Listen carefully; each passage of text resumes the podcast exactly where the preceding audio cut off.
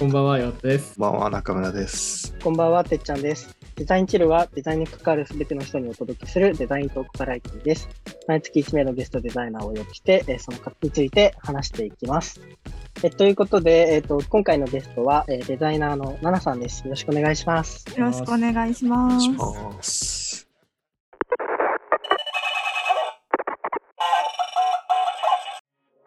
というわけで、まず簡単にあの自己紹介というか、お願いしてもいいでしょうか？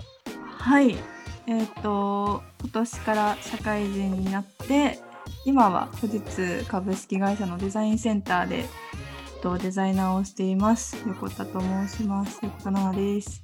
えっ、とそうですね。学生時代からデザインカレッジつながりで、とりょうたくん、てっちゃん、中村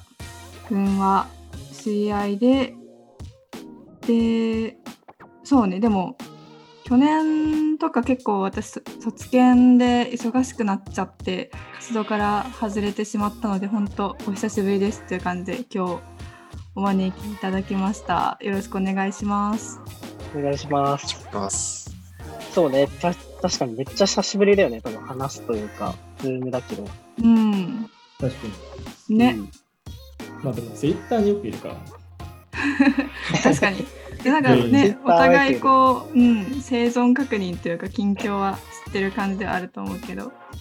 Designship とかね、先先週くらいあ、そうだね。あったし。 Designship はみんな見た？見ました。あ、なるほど。ちょっと僕はアーカイブで。そうですね。僕も、僕はちょっと見見てないんですけど、え、4人いて2人見てねえじゃん。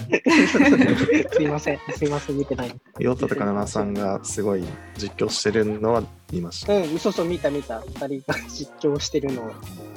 あ、こんなのやってるんだと思いながら。そうね見ろ見ろ。なんかそれこそデザインシップは2年前にあの、弊社もと出展とか登壇していてでまああの去年とか今年は特に登壇とかはしてないんですけどあのデザインセンターのセンター長の方にこういうイベントがあるんですよっていうふうに言ったらその組織からなんかその外部講座っていうことでちょっとあの勉強してきなみたいな感じではい。それでちゃんと2日間聞いてました。なんか会社が一枚噛んでるというか、そのオフィシャルに会社の人として参加したっていうこあうんうん。あの単純に参加する時の費用とかと。ああとはその後参加した後にあの他にも参加した人とかと感社内で感想を共有したりみたいな感じで。うん。いいっすね。なんかそういう、ちゃんと、なんだろう、すごい、行きますって言ってすぐに、じゃあ、そそういう支援というか、してくれるのがすごいいいっすね。そうですね。うん。大いに学ばせてもらいました。なんか今日,、ね。今日の話なんですけど、なんか僕がすごい回して回してあ まあそうだね。今日主に話そうと思ってるのがまあそうだね。新卒1年目で、まあ、デザイナーとして入社してなんかまあ1年弱まあまあ1年は経ってないか。まあやってみてどうどうですかっていうのを聞いてみたいなとは思ってるんですが、なんかあれかな、そもそも、まあ、簡単にというか、なんでその今の会社を選んで入ったというか、どういうことやりたくて入ったかみたいなのが聞けるといいのかなという。あはい。OK ですじゃあそのなんで今の会社入ったかっていうところからお話しするとえっとあの出身がえっともともとデザイン系の大学で、まあ、デザイナーになろうと思って、まあ、大学入ったわけで最初は結構プロダクトとか実は興味があってなんかスケッチの練習とかもしたんですけどあの大学の時に長期インターン行っていてそこで最初に行ったとデザイン事務所で UI デザインをこう学ばせてもらってあ UI デザイン面白いなっていうのとまあ他の機会の時にとこう最終的なアウトプットのデザインだけじゃなくてそれに関わる全体のころに携われるようなことをしたいなっていう、まあ、いわゆるサービスデザインっていうところをやりたいなって思いました。で、まあ、それでもこうデザイナーとしてのスキルっていうところでは UI デザインを主軸として勉強とか長期インターンとかしていってで実はあの大学の方で卒業生学科の卒業生が常勤講師として授業を開講してくださっててそれを受けてなんか富士通ってすごい、まあ、いわゆる古い会社というか昔からある会社だからなんか硬いお堅い会社なんだろうなみたいなふうにずっと思ってたんですけどこう意外にも意外にもって言って意外にもなんかこう例えばデザインセンターだとヒューマンヒューマンセンターのデザインとかをやっ大事にしてたりとかあとはこうそうねなんて言えばいいのかな。サービスデザインにおいてもやっぱりリサーチするときにヒアリングとかインタビューとか定量調査みたいな部分をしっかりしていてでかつこう新しいこと新規事業とかも多くやってるっていうことでなんかここだと自分のやりたいことに近いことをできるんじゃないかっていうのとあとはえっ、ー、とそうねそれこそデザインカレッジとかもそうなんだけどいろいろなデザイナーになろうと志してる人たちと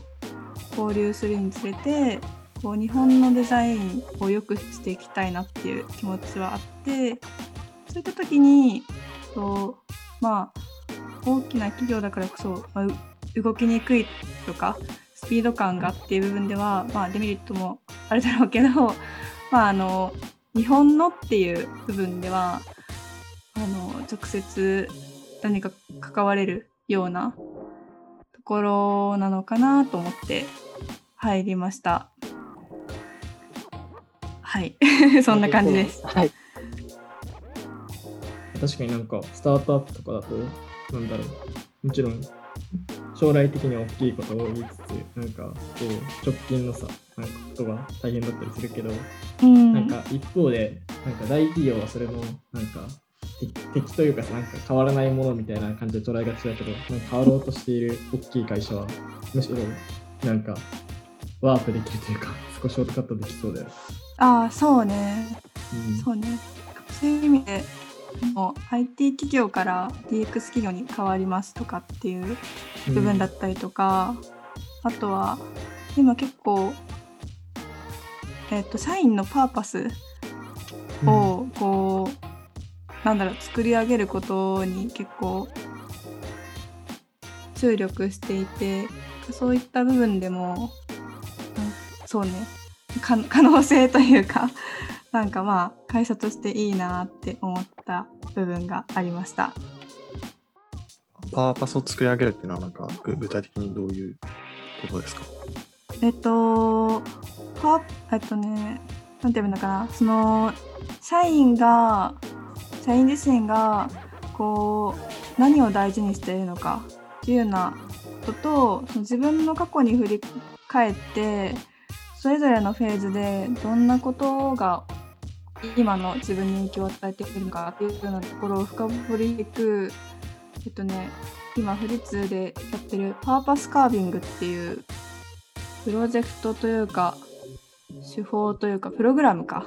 プログラムがあるんだけど。そう。あのパーパスカービングはデザインセンターの人がえっとなんだろうな。考えてというか取り組んでやっていたやつを今の富士通の社長があいいねっていうことでこれからはやっぱりパーパス社員一人一人の思いが大事だよねっていうことで今全社員に行ってるプログラムです、多分どっかで口というかあれ出してるんじゃないかなググったらいろいろ出てきた。うん、なんか出てきた。なんかあれなのかななんか一人一人のなんか目的意識みたいなのをちゃんとそれぞれからこうなんか戻してその、うんうん。そっちのなんかなんだ考えを組織で働く上でもなんか活かせるようにしようみたいなわかんないけど。ああそうそうそう。やっぱりそうね。なんかこう富士通の一番の資産ってその社員だよねっていう部分とかもあってこういう取り組みを今しています。私もパーパスカービングやったんだけど。2回やって、まあ、1回目入社した直後やってで2回目はデザインセンターに配属されてからやったんだけどこれなんか自分自身の目的というかまあ気持ちを高める上でもいいしあとは同じ組織で一緒に働いてる人たちがどういう思いで今一緒に働いてるんだろうかっていうところてる部分でもなんかかなり良かったなってやってみて思いました。野田さんのパーパスはどういう？のになったの、ああ私のパーパスはねとデザインで人と経済を沸かすっていうパーパスを掲げてます。あのデザインでっていう部分は私自身でできることで、まあ、人と経済でっていう部分で、まあ、あのその就活する時に思っていた日本を日本のデザインを良くしていこうとか日本自体を良くしていこうみたいなところでとかけていてで沸かすっていう部分はあの趣味で DJ してるので、まあ、自分らしい表現でこういうパーパスをあげました。DJ は今も続けてるんですか？あ DJ はねちょっとコロナコロナもあって最近はあんまりやってないです。なんでだんだんと日常生活というか戻りつつあるんでイベントとかやれたらいいなって思ってます。とかすいいっすね。いいね。いいね、動かす。え、それってなんか壁打ちみたいな感じでさ、なんかうん。相談に来てくれるみたいな感じなの、うん、壁打ちみたいでっていうのあ、は？なんかその、その、何？言葉をさ、出してくるまでっていうのは、確かにどういうふうにこう決めていくというか、そうそう自分だけでこううん向き合うのか、それともこう人と一緒に話しながらブレストしながら。みたいなあなるほどね。それでと、えっと、このプログラムが、まあ、の2日間の工程で、まあ 3, 3時間ずつとかなんだけど、最初の1日目、Day1 で、こう、これまでの過去を振り返って、それぞれのフェーズでどういったことが、をやってて、どういったことが今の自分につながってるかっていうのをまあ、グループの人たちと共有します。で共有した上で、えー、と他の参加者の人からこうなんだっけな言葉のギフトっていう名前だったんだけど、まあ、そのフィードバックというかあのあこのあなたはこういう人だったんですねとか、まあ、その、まあ、感想とかを交換し,、ま、し合います。でまあただそのパーパスパーパスを作り上げるって部分では Day1 終わってからの終わった後のま各自の宿題っていうような感じで、まあその自分の自分ってどういう人だったんだっけ？みたいなところを Day1 で深掘ったりとか他の人たちから言ってもらった後に、まその自分らしい自分が自分らしい言葉と自分がやりたいこと自分の存在意義をまあ考えてでデイツーでそれを共有していくみたいな。そんな感じです。あそうだね。言葉を作り上げる部分では、まあ、自分一人でやるんだけどその前後で他の人からフィードバックとかをもらえるっていう感じになります。なんかそういう思いとかって、なんか普段こう言いづらいというか、なんかうん。自分のこうね、ビジョンとかそういうのってちょっと恥ずかしかったりするから、そういうのこう、みんなで一緒にこう語り合える時間があるのってすごいいいなっていうか、うんうん確かに。うちの会社もまあそういうプロジェクトレポートっていう名前で、うん。その組織のこう次の半期のこうミッション、スローガンと、あとは個人の目標みたいなのを考えるみたいな、まあ、それは1日なんだけど、のプロなんだプログラムというか、のもあって、それを本当に先々週、違う、先週か、やった時に、なんかこう、あ、みんなこういう考え持ってるのかというか、なんかすごい、こう、組織の熱量だったりとか、その人の、こう、どこを向いてるかみたいなのが分かって、すごいなんかやる気が出たというか、モチベーション維持につながるな、みたいなのを見ました。うんうっちゃめちゃに何を決めたんですかなんか、それは結構あの、なんだろうな、まあ、スローガン的な感じのことなんだけど、ん俺が答えを作るっていう、おプログラムしましてありがとうございました。ありがとうございます。いいねいいね、いいね、いいね。そうなんちょっとかまあ、ごめん。てっちゃんのイメージからはあんまないような、なんか割とキザな感じの。そう、なんかね、それは、あの、ちょポスターにして、えっ、と、まあ、会社に、こう、の、オフィスに、こう、飾るものだから、なんかまあ普段思ってないぐらいにちょっと熱量、パッションで、ちょっとこう、壁に置いとけばさ、なんかそれいつでもこう見返して思い出せるから、そう、なんかそれぐらいこう、いっちゃおうかな、みたいな。え、ポスターオレンジなんですか？ポスターはオレンジじゃないです。そうなんですかえー組織、組織で、あの、それぞれ、あ、そういうことか。あ、フォーマットがね。あ、そそうういうことか。フォーマットがそうですなるほどね。全部自分で作んなきゃいけないな。自分のポスターを勝手に考えて、それも選挙みたいななそうそうそう。こういう、なんか掲げて、清き一票。今日聞いてよみたいなポスターになっちゃうんで、それは。ゲストがいるのに。ゲストがいないのでちょっとすみません。あ、もう全然全然。はい。次ってことで、ちょっとは話を戻すと、あデザイン。デザインセンターっていうのは、えっと、そのデザイナーが所属している会会社っていうの、チームっていうの？うんうんうん。あ、そういう感じなんだ。あ、そうね。えっ、と、うん、そんな感じで、もともとは、もともとは？2年前まで、えっとね、富士通デザイン株式会社っていう風に、こう、子会社というか、グループ会社扱いだったんだけど、えっと、去年、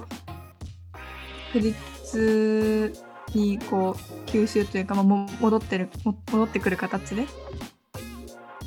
うん実の中に入ってで、まあ、その中でデザインセンターっていうことであの組織的には200人弱ぐらい。いデザイナーがいます。そうあんまり知られてないけどめっちゃいるんです。めっちゃ多なんかいね。そう十十何人くらいかと勝手に思ってた。うん結構なんか少数って感じだったけど、そう結構ちゃんとわっそう。で、うん、そうだね。うん、もちろんその 富士通が出してるサービスというかはたくさんあるから全部にデザイナーが入れてるわけじゃないんだけどそれでもそうねえっといろんな事業部のお仕事プロジェクトにデザイナーが入ったりとかして働いてます。ソソフトウェアもハードウェアももう関係なくというか、うん。いろんなデザインする人がそこに所属してるってこと？あ、そうだね。えっと、デザインセンターの中でも、えっと、6個？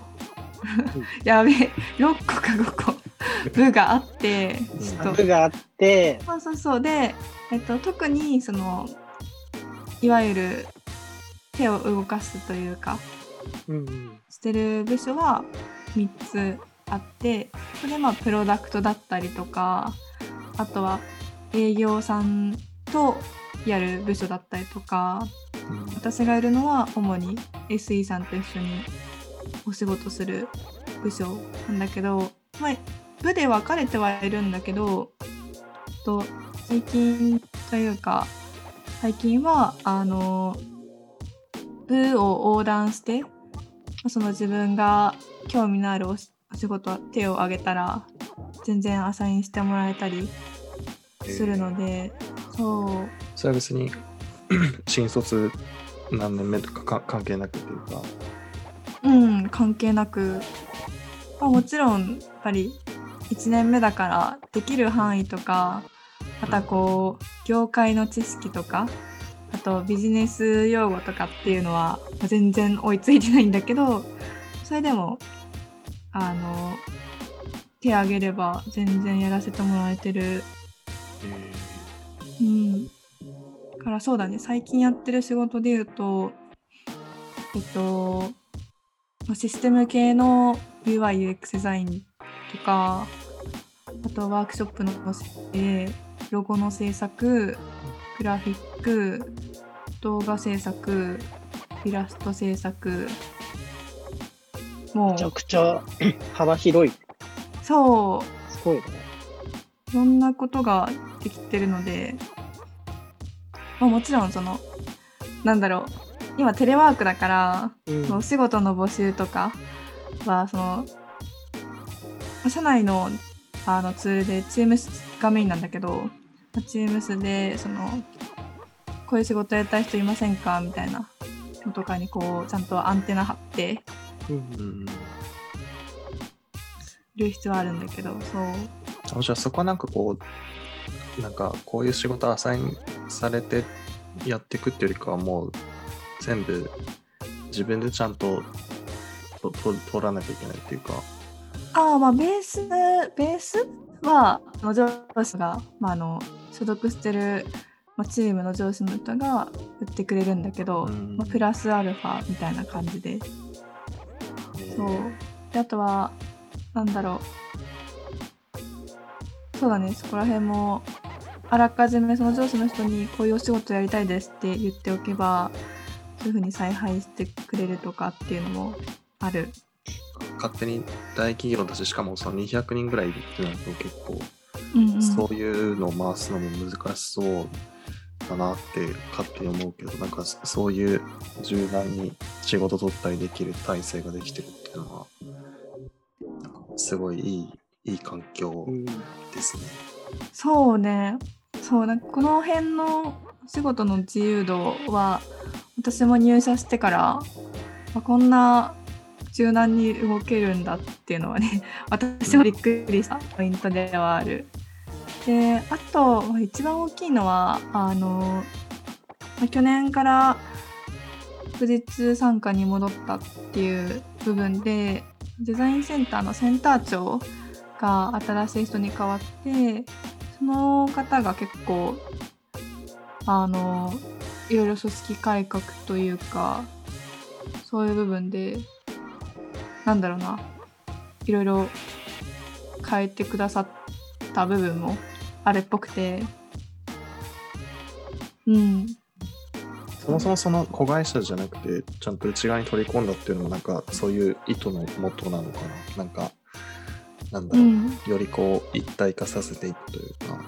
ああそうだね。デザイン経営を進めていくっていう意味でも。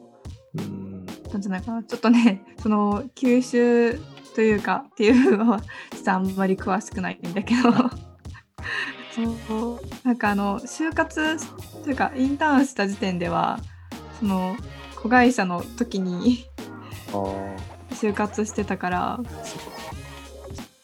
まあ、その新しい体制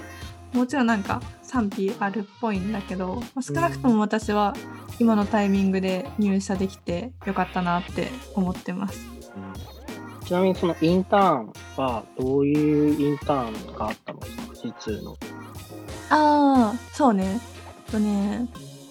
と就活の話をすると、うん夏と冬に、まあ、インターンがあって、夏は富士通全体での、なんだろう、募集っていう形で、ただそのデザイン志望の人は、履歴のパリにポートフォリオの提出があって、まあ、そこでこう、一次選考がされてそれ取ったら二次選考で面接してでそうあの今はねテレワークだからちょっと期間短くなっちゃったんだけど私が参加した時はあの対面でできてたから3週間のうん。サマーインターンでそうで内容としてはあの実際にえっ、と配属されててで、まあ、その実務を行うっていう 感じで、まあ、その上司の人上司というかその担当してくださってる人のお仕事を手伝いながら、まあ、3週間実務経験をしてで最終日に、3週間こういうことをしてきましたみたいな報告と、まあ、プラスアルファでなんかどういうことを学んだのかっていうのを発表する機会があってでそうね、まあ、そこで夏はおしまいでで次が冬なんだけど冬は5日間。私が参加した時は5日間でした。でまあお題が与えられて、えっと、そのお題に沿った提案を、まあ、5日間で考えて最終日にプレゼンするっていう形で。で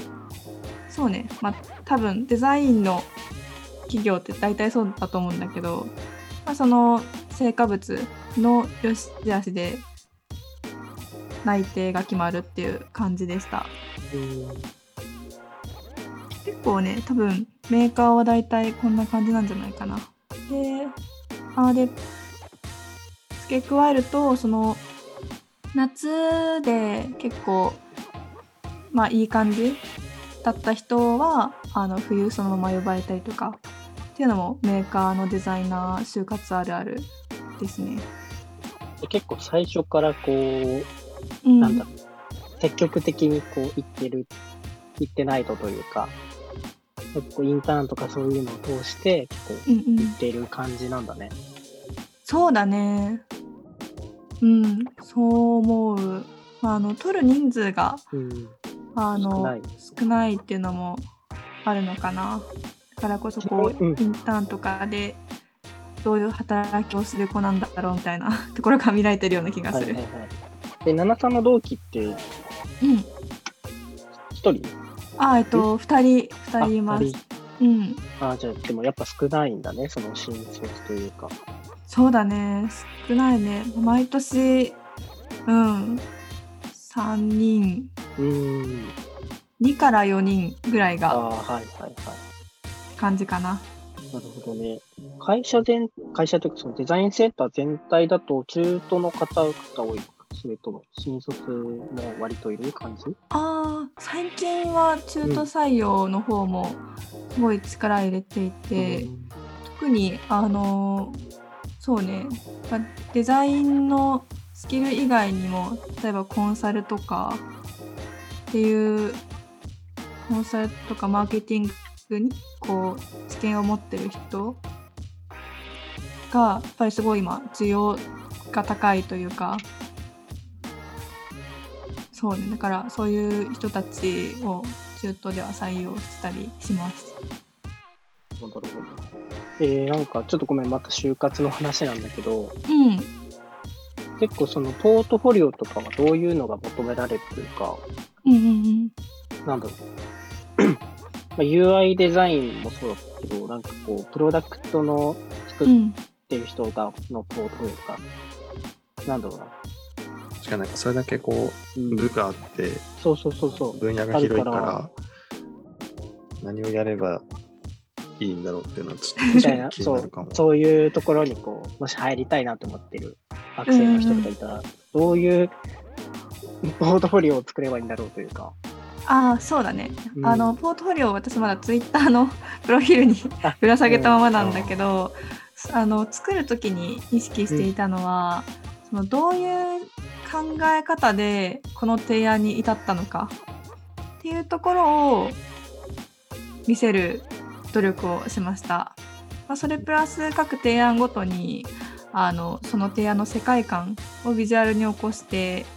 まあ、あの見ていて楽しいというかそういったポートフォリオとかあとは自分の個性というかそうなんて言えばいいのかな自分のできることを、まあ、あのとにかくポートフォリオでは伝えようっていうことを意識してました。で、まあ、それっていうのもあの、まあ、メーカーのポートメーカーの就活で多分ポートフォリオめちゃめちゃ送られてきてなんかこう1冊あたり30秒ぐらいしか見られないっていう風にその就活してる時に聞いてだったらその、まあ、見ていて楽しいっていう部分も重要だしあとは印刷物で提出する場合は文字のジャンプ率でこうキャッチーな言葉を置いておいてえこれってなどういうことなんだろうっていう風にそのままそのページを読んでもらえるようにするとか。であとはあのまあ、インターン中にその個別で面談とかするとポートフリオをもとにプレゼンすることがあるんだけどそういった時に他の学生にはできないことを自分はできますみたいなアピールするために、まあ例えばそのまあメインでは UI デザインできるんですけどイベントの企画とかもできますみたいなうん。プレゼンもできるようにそういったページも用意しておくとかそういう風をしてました。なるほどね。まあ、でもなんかそのちゃんとどういう、なんだプロセスというかなんでそういううんうんアウトプットに至ったかっていうところの意識はありつつもなんか結構もうやれる やれることやるだけというかなんだろうそのイベントとかもできますっていうのを入れ込んだりとか。うん、でもね本当にねあよく言うけどポートフォリオってさ企業へのラブレターってはい よく言うよね。なんかもうその意識は大事。もういかに自分をアピールできるかっていうのとか。にメンヘラになれるか。あそうそうそう。そうそうそう。いろんな自分をね。に働きたいってね、う思わせられるかというか。そう。なんですよ。からまあであとプラスして言うとそのメーカーではその意外とそのサイトプットっていうかあの、UI とか受託するところも場面とかも結構あるので、うんそういう意味ではそのどう考えられる力がこの人はあるんだなっていうところを重要視してるのかなっていうふうにちょっと就活してる中で思いました。なるほどね。じゃあ結構表層の、その、なんだろう、社内のデザイナーの人は、表層の部分はもしかしてこう他の人に任せてたりとか、結構上流からこう設計する力っていうのを、がうん。やっぱ仕事で一番使う感じなんだ。そうね。まあもちろんこうデザイナーとして綺麗なものをこう作る作れる力っていうのは、まあ、あの最低ラインみたいな感じで設けててでそれプラスこうロジック力が必要かな。のインターンの冬の最終プレゼンの時も結構それってなんか事業として成り立たなくないみたいなツッコミとかそれってユーザー嬉しいんだっけ？みたいな。そのデザインすごい良くてもそういった部分で突っ込まれることが多かったから。うん。わかんない。うちの会社だけかも しれないけどなんかそんな感じはしました。その、え、ごめん、ちなみに、うん。その、なんだろうな、その考えるプロセスのところで、結構そのビジネス的な視点も結構やっぱり評価してくれる。それとも、やっぱユーザー的な視点？うん。というか、そういう、こう、例えば自分でサービスデザインを考えたときに、ビジネスモデルをせ作ったりとかっていうのもあるけど、うん。そういうところもちゃんと評価されてる感じなのかな？あそうだね。うん。第一に、まあ、やっぱユーザーの視点での評価はあると思うんだけど一応そのビジネスでもう成り立ってるってことをアピールするとでもプラスで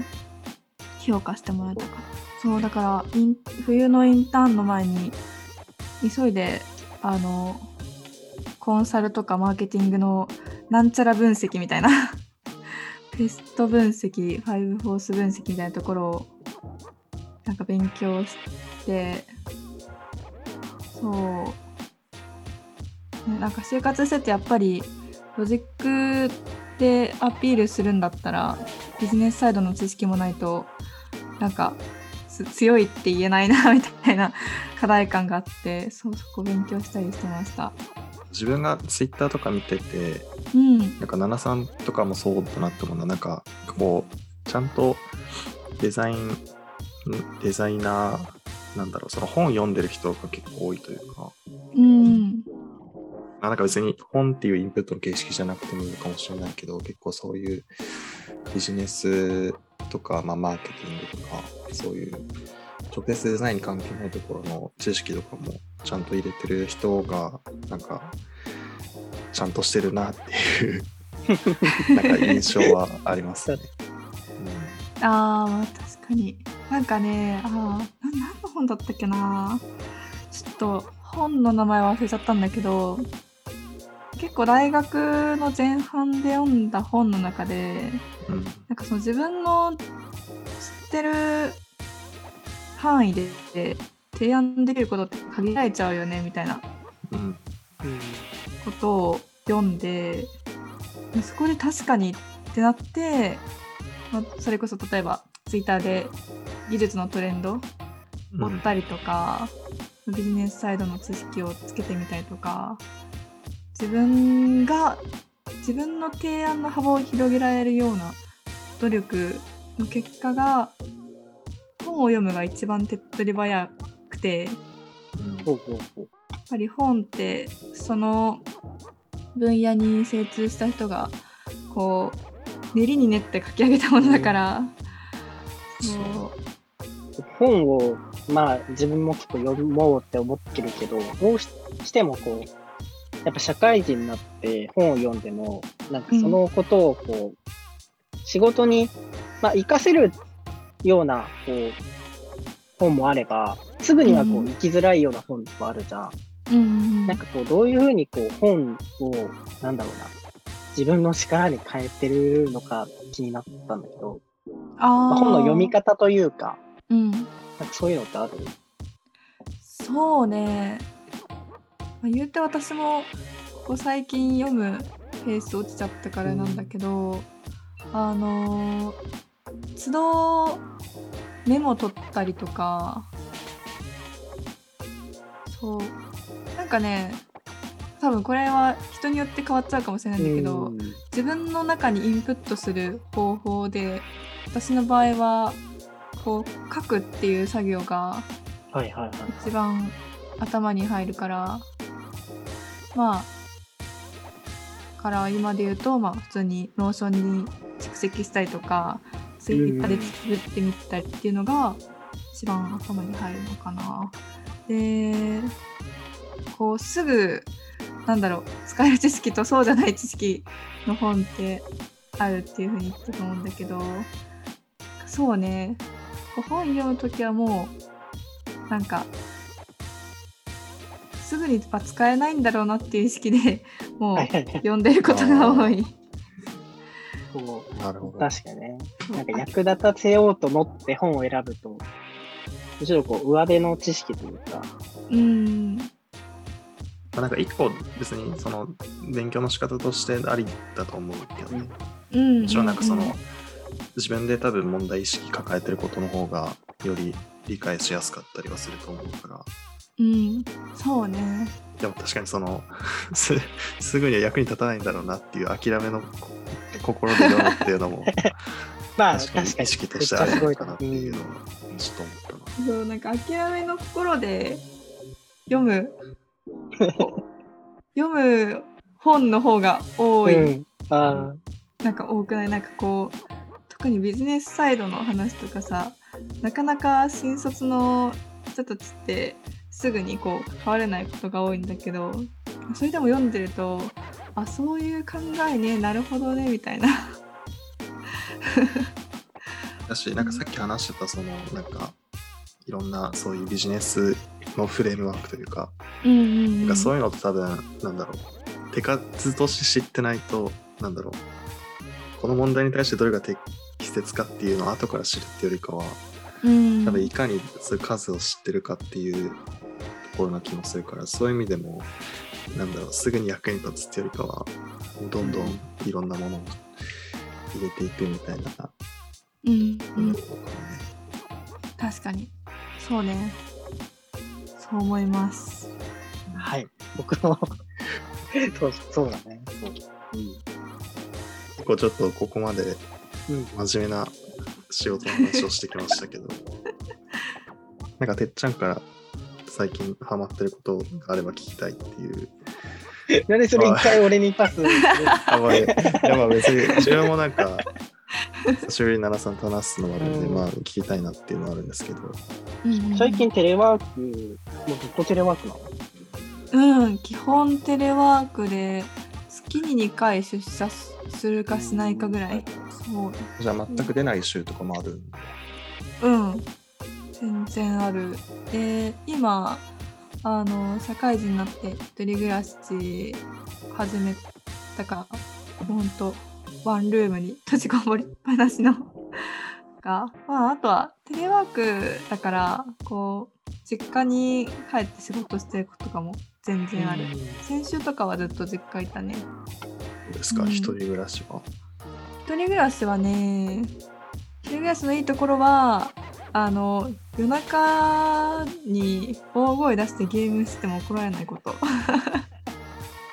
大声出すのは必要なんだ。大声が別にゲーム遊べればいいような気もするけど。いやあのボイチャしながらさゲあー。ムしてたらやっぱ白熱しちゃうんだよね。オンラインでね。そうそうそう。それはプラスなマイナスな部分はまあ犬がいないことだね。うん。愛犬。じ実家は犬を飼ってる。あそうそうそう。ああのね、ドッグセラピーのもういかに恩恵を受けていたかがよくわかるよもう。みんなどう、てっちゃんとかヨータはどうどうですか？ぼ僕は特にペット飼ってないんですけど。ー僕もペット飼ってないから、セラピーを受けられてないけど、ズーム越しで見る、あの、あ、猫ね。そう猫は犬でもいいけど。はい 組織のはいはい。他の社員のあの猫とか犬を見て癒される。あと子供ね。あそうね今日もあの、赤ちゃんを抱えたまま、あの、会議をしてる上司の人がいて、超可愛い。うんうん。確かに。なんかさテレワークになってからでそうそういうお子さんがまだ小さいあの方とかがたまにこうテレワークでお子さんの声が後ろから聞こえたりとかするとなんかなんかいいよね。ほんわかするというか。んわかする。うん。うん、私こう意外意外とというかより生活と仕事の間がこう境目がなくなってるのかなっていう感じはうんしてます。まあいいのか悪いのかって感じだけど、うん、まあ確かによくもあると思う。奈良さんはその仕事とこう、特に平日とかって仕事から、なんだろう、休みの脳に切り替えられる人？あーまあまあって感じかな。あだから今年はねあの、まあ、一人暮らし始まったし1年目だしってことでこう会社の仕事だけに頑張ろうみたいな気持ちがあってあんまりこうあの他にお仕事受けたりとかっていうのはせずになんか無理無理しないで移行モードなの。だからそのお仕事終わったとか終わった後とかもご飯作ったりしてそのすぐゲームしたりとか結構切り替えられてるんじゃないかな。うん確かにご飯とかね、作ったりとか、なんかそういうこう家事とかやると結構切り替えられたよね。そうんうんうんうんなんか僕先週とかちょっと忙しかった時とか、うんなんか本当にその、仕事を終えても、うんなんかうまく切り替えられなくてのか、うんなんか、寝つきがちょっと悪くて。あいや、わかるわ、それ。ーなんかね、寝つき悪い特にのわかるな。こうちょっとこう、なんか期限が迫ってたりとか、特にこう、なんだろうな、考えるような仕事、うん。タスクを抱えてる時とかは、本当にこう、一日中頭に残っちゃったりするから、うんうんうん。うん本当に、そういう時は、もう、 Slack を一切開かないようにしたりとか、その仕事終わったら、はいはいはい。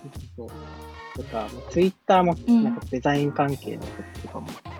インプットしないように気をつけてるんだけど、うん。そういう意味でも iOS のね、新しい通知の。集中モードとかはうん。結構恩恵預かってる部分あるかもしれない。あ使ってる感じ？うんスラックも切ったりとか もう夜は通知来ないようにしたりとかしてうんああ、それめっちゃわかる。いや、昼間 Slack iPhone に来るな。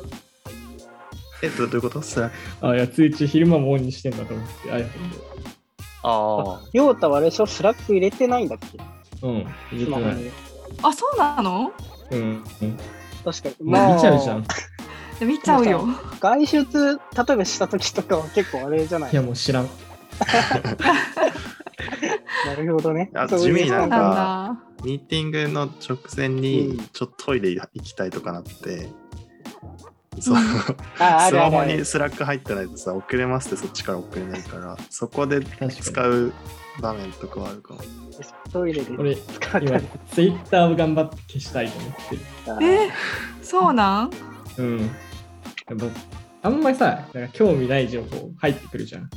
あまあ、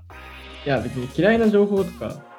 あ。うんうんうん。好きな情報だけど、ちょっとなんかもう、もうお腹いっぱい。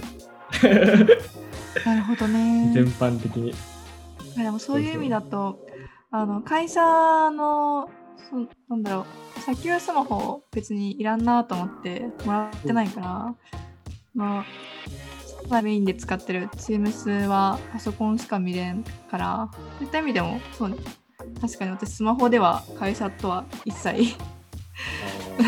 連絡切ってるな。まあじゃあ完全にプライベート空間というかスうんマホは、そうだね。うん、確かにそういうね、切り替え方をするので、全然こ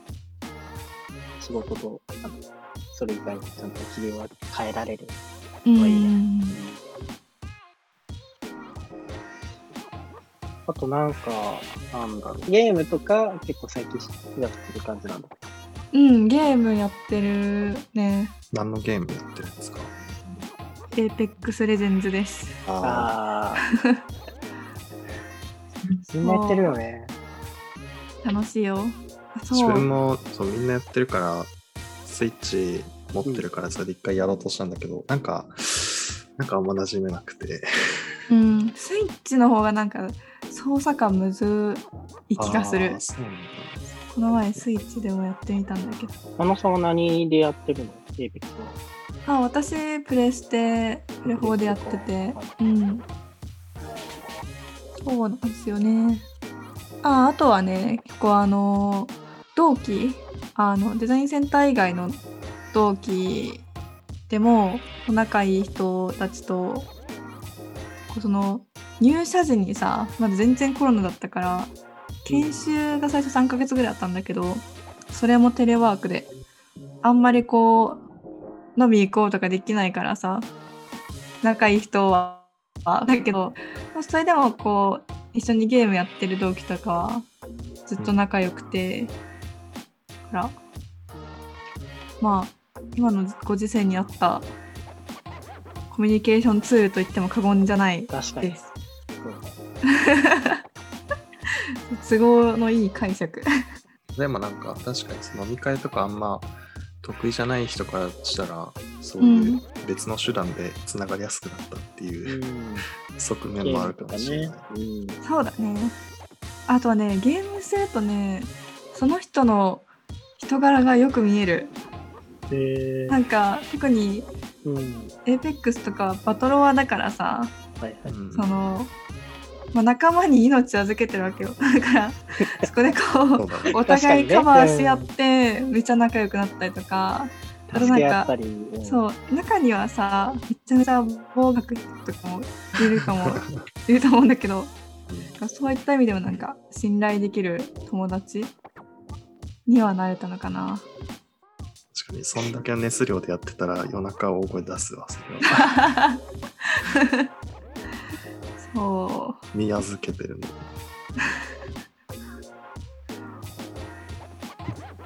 そこう。まあね本当はねこう退勤後に勉強とかした方がいいんだろうなと思いつつでも昼間頑張ってるしかなってそう無理は良くない。よくないですね。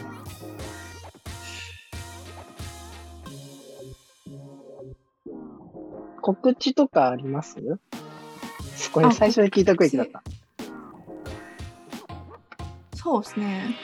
あー告知。なんかデデザインセンターのノーみたいなのが始まってるのをちょっとだけ見たらああそうそうそうそうなんですよそれに関連してえっ、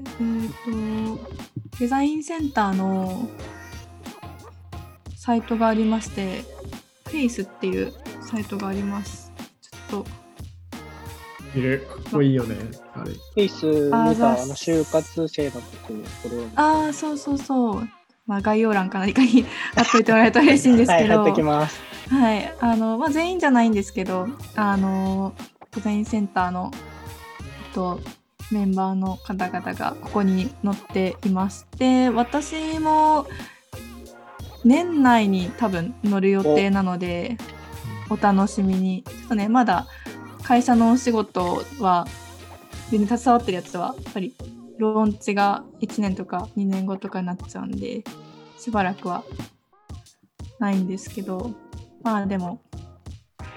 はい、乗るので 楽しみに。で、またこう、富士通のデザインセンターに興味持ってくださった学生の方は、あの、ぜひ冬のインターンとか、これから、あの、説明会とかもやると思うんで、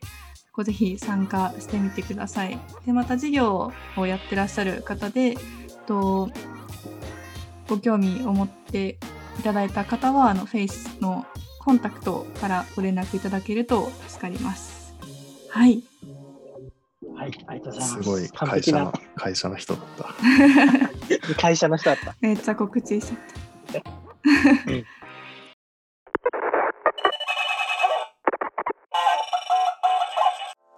はい、ということで、えー今回はあの、新卒1年目のえーデザイナー、奈々さんに来ていただきました。というわけで、えーどうでした？ああ、そうですね。まあ、久々に、うん。とみんなと喋れて、とても楽しかったっていうのと、あとは、まあなかなかこう、自分のことを話す機会ってうんあんまりないので、まあ、二人ともね、あの、司会うまうまかったので、いっぱい喋っちゃったなって感じです。はい、ありがとうございます。ありがとうございます。とても楽しかったです。まあ、いろいろとね、あの、お話ししてもらって、すごく充実した、あの、1年目を迎えているということで、はい。僕も、まあ、1年目ですけど、同じ同期ですけど、頑張っていきたいなと思いました。はい。ということで、えー、お聞きくださりありがとうございました。さよなら。さよならあらー